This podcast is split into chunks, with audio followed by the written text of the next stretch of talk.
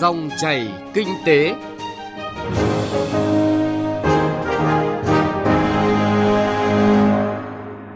Xin chào quý vị và các bạn.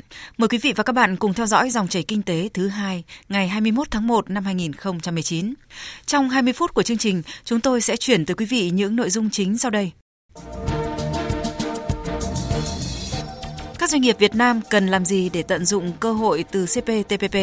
Thoái vốn nhà nước tối đa giá trị chứ không phải là bảo toàn vốn.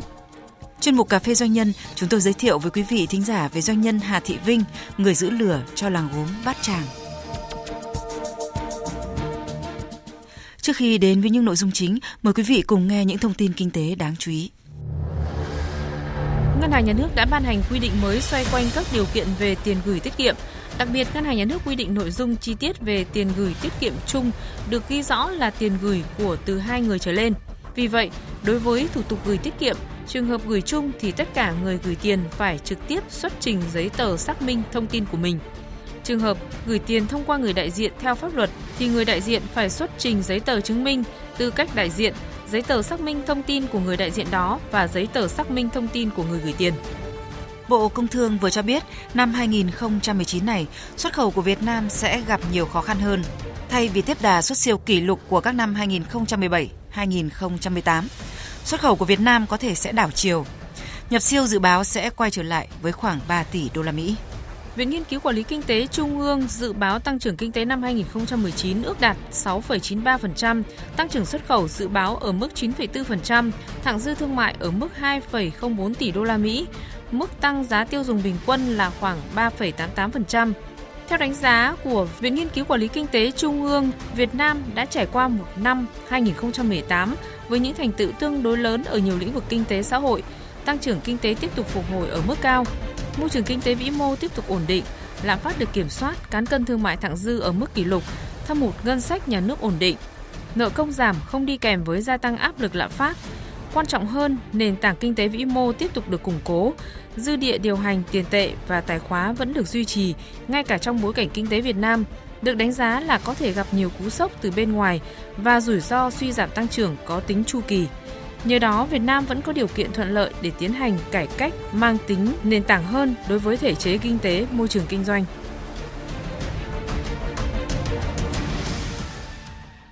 Thưa quý vị và các bạn, Hiệp định Đối tác Toàn diện và Tiến bộ Xuyên Thái Bình Dương CPTPP đã chính thức có hiệu lực đối với Việt Nam. Theo đó, các quốc gia tham gia CPTPP cam kết cắt giảm hàng nghìn dòng thuế đối với hàng hóa của các nước thành viên theo lộ trình. Các doanh nghiệp Việt Nam cần làm gì để tận dụng cơ hội từ hiệp định này?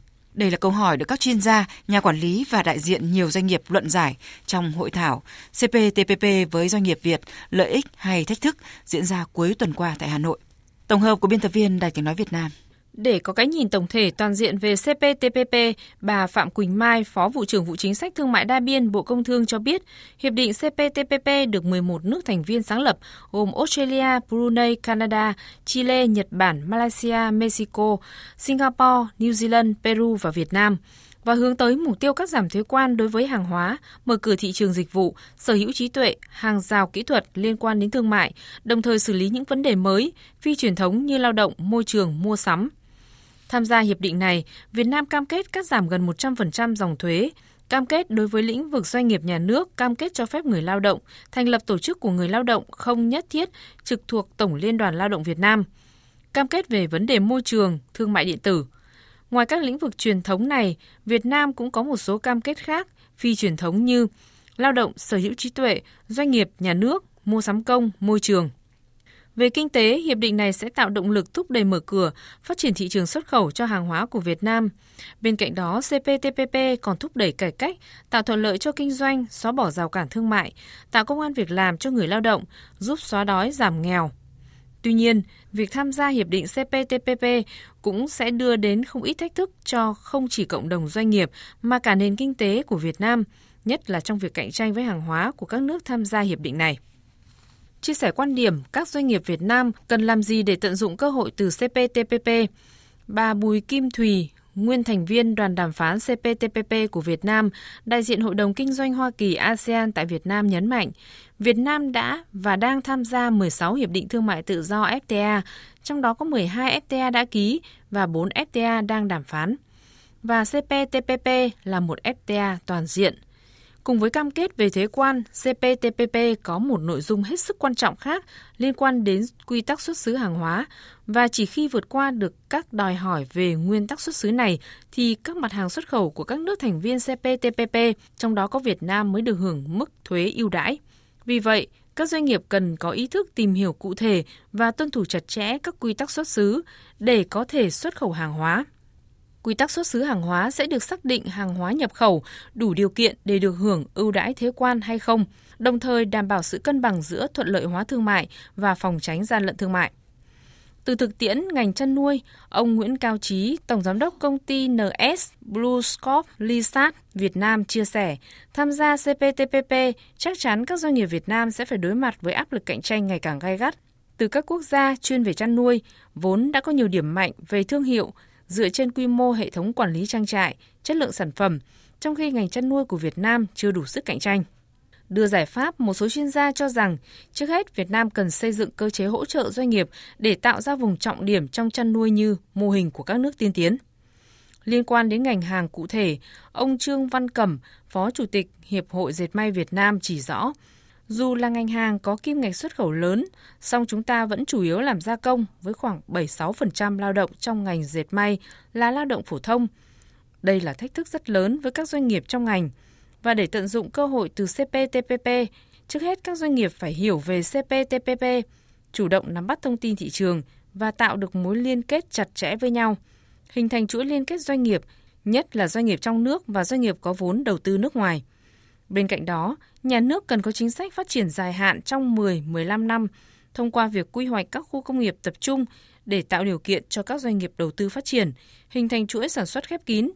Đây cũng là cơ sở quan trọng để các doanh nghiệp tập trung nguồn lực đầu tư công nghệ, đào tạo nguồn nhân lực.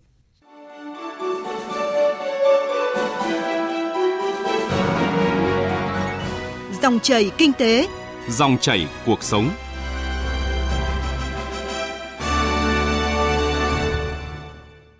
Thưa quý vị và các bạn, tinh thần hành động của chính phủ năm 2019 yêu cầu bứt phá thì cổ phần hóa, thoái vốn cũng phải vậy.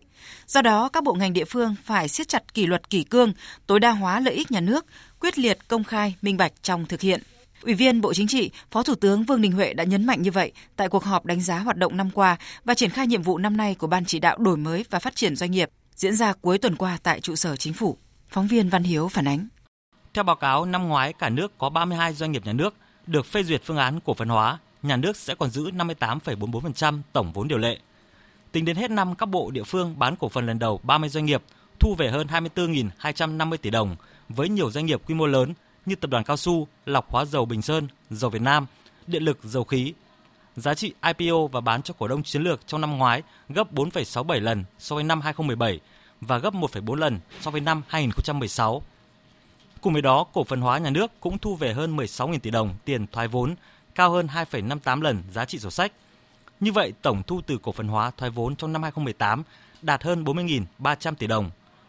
Về việc bàn giao các doanh nghiệp có vốn nhà nước về Tổng công ty Đầu tư và Kinh doanh vốn nhà nước SCIC theo yêu cầu của Thủ tướng Chính phủ, tới hết năm ngoái, các bộ địa phương đã bàn giao 30 trên 62 doanh nghiệp với tổng số vốn nhà nước hơn 4.000 tỷ đồng. 32 doanh nghiệp chưa bàn giao có tổng vốn nhà nước là gần 7.000 tỷ đồng ở 11 bộ địa phương là Công Thương, Giao thông Vận tải, Văn hóa Thể thao và Du lịch, các tỉnh, thành phố Bà Rịa Vũng Tàu, Cao Bằng, Đà Nẵng, Điện Biên, Hải Phòng, Phú Thọ, Quảng Ngãi và Quảng Ninh. Hiện cả nước vẫn còn 595 doanh nghiệp cổ phần hóa nhưng chưa đăng ký giao dịch niêm yết trên thị trường chứng khoán. Phát biểu tại cuộc họp, Phó Thủ tướng Vương Đình Huệ đánh giá tiến độ cổ phần hóa vẫn còn chậm so với kế hoạch đề ra của năm 2018. Cụ thể vẫn còn 53 doanh nghiệp nhà nước chưa được cổ phần hóa 118 doanh nghiệp chưa được thoái vốn. Đặc biệt, thành phố Hồ Chí Minh và Hà Nội có 50 doanh nghiệp chưa cổ phần hóa. Các doanh nghiệp thuộc Bộ Quốc phòng cũng gặp vướng mắc khi liên quan tới quản lý đất đai. Để tiếp tục triển khai nhiệm vụ, Phó Thủ tướng nhấn mạnh chủ trương của Đảng, nghị quyết của Quốc hội, Chính phủ, chỉ thị của Thủ tướng Chính phủ liên quan tới cổ phần hóa, thoái vốn, các đề án cơ cấu lại doanh nghiệp nhà nước và cơ cấu lại từng doanh nghiệp đã được xác định rõ ràng, đề nghị Ủy ban quản lý vốn nhà nước tại doanh nghiệp, các bộ ngành và địa phương quán triệt và thực hiện trên tinh thần hành động của chính phủ năm 2019 yêu cầu bứt phá thì lĩnh vực này cũng phải siết chặt kỷ luật, kỷ cương, tối đa hóa lợi ích nhà nước, quyết liệt, công khai minh bạch trong thực hiện, không quá coi trọng số lượng, đồng thời xử lý trách nhiệm của các cấp có thẩm quyền để chậm cổ phần hóa, thoái vốn. Bây giờ kế hoạch hoạt động của năm 2019 ấy, thì à, đề nghị công chí tập trung vào cái việc là với cái à, khối lượng công việc dở dang của 28 chuyển sang thì cái nhiệm vụ 29 này rất là nặng nề để chúng ta xem xét để điều chỉnh và phê duyệt cái cụ thể cái kế hoạch 29 của chúng ta như thế nào. Để đảm bảo cái tính nó khả thi. Chứ đừng có là đưa lên cho thật nhiều rồi cuối năm lại bảo là do chất lượng do là, là chậm. Và quan trọng trung ương với quốc hội và chính phủ cũng yêu cầu là phải tiến hành cổ phần hóa thoái vốn nó chặt chẽ hơn nó hiệu quả hơn thực chất hơn. Chứ không phải rằng là cứ chúng ta làm lấy được chạy theo tiến độ đơn thuần. Phó Thủ tướng Vương Đình Huệ nêu rõ nghị quyết số 12 của Trung ương để ra các nguyên tắc khi thoái vốn, trong đó có yêu cầu công khai, minh bạch, tối đa hóa giá trị vốn nhà nước theo thị trường, chứ không yêu cầu phải bảo toàn vốn nhà nước. Do vậy, có những trường hợp giá vốn theo thị trường dưới mệnh giá thì vẫn có thể thoái, càng giữ thì nhà nước càng thiệt. Tránh trường hợp doanh nghiệp dự án yếu kém có thể khắc phục để cổ phần hóa thoái vốn được mà lại bán non, thiệt hại lợi ích của nhà nước.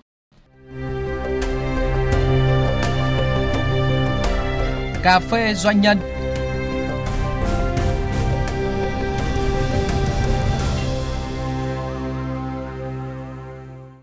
Thưa quý vị và các bạn, sinh ra và lớn lên ở xã Bát Tràng, huyện Gia Lâm, thành phố Hà Nội, niềm đam mê với gốm đã giúp bà vượt qua mọi khó khăn vất vả, đưa gốm sứ Bát Tràng trở thành thương hiệu nổi tiếng khắp cả nước và nhiều thị trường trên thế giới.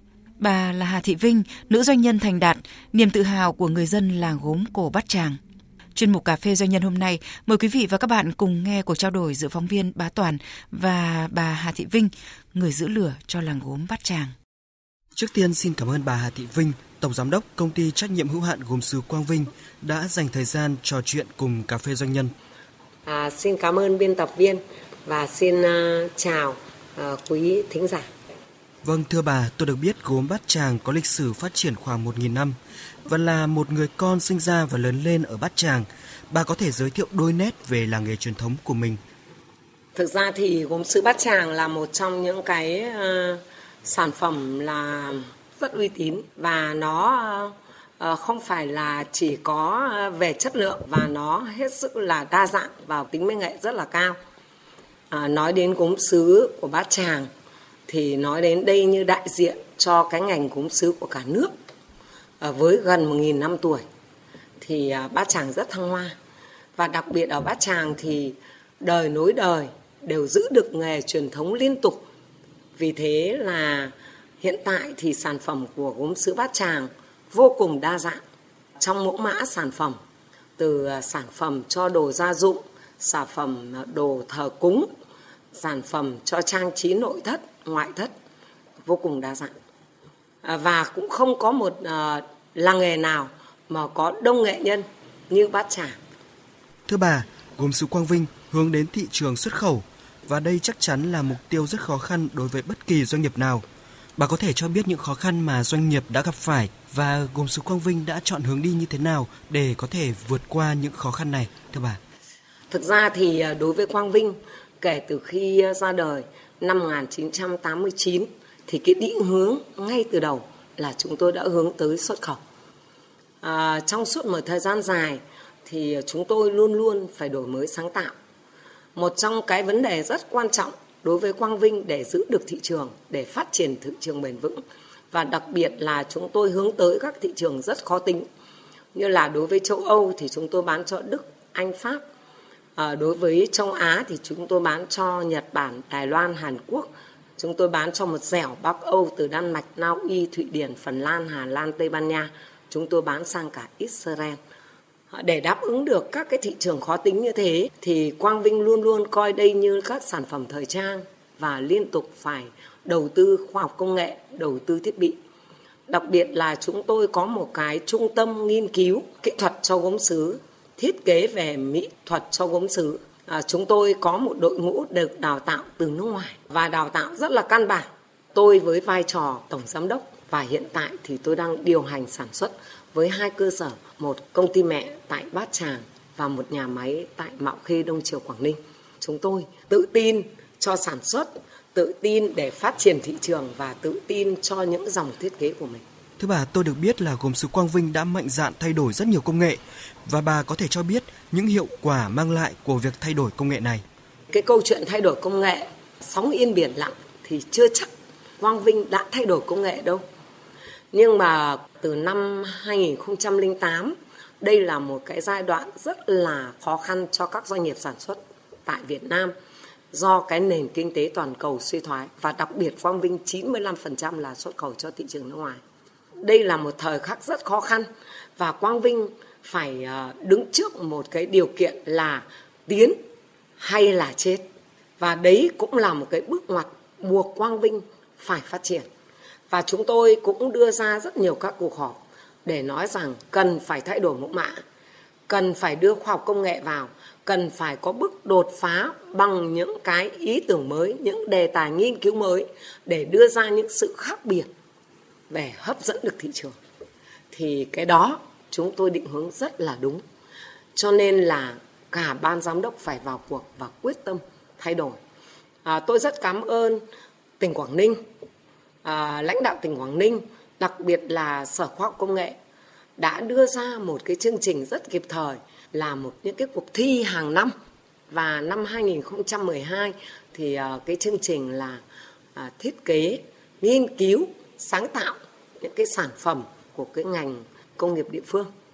Thì à, Quang Vinh cũng đã đưa ra một cái dòng sản phẩm với một cái đề tài nghiên cứu mới.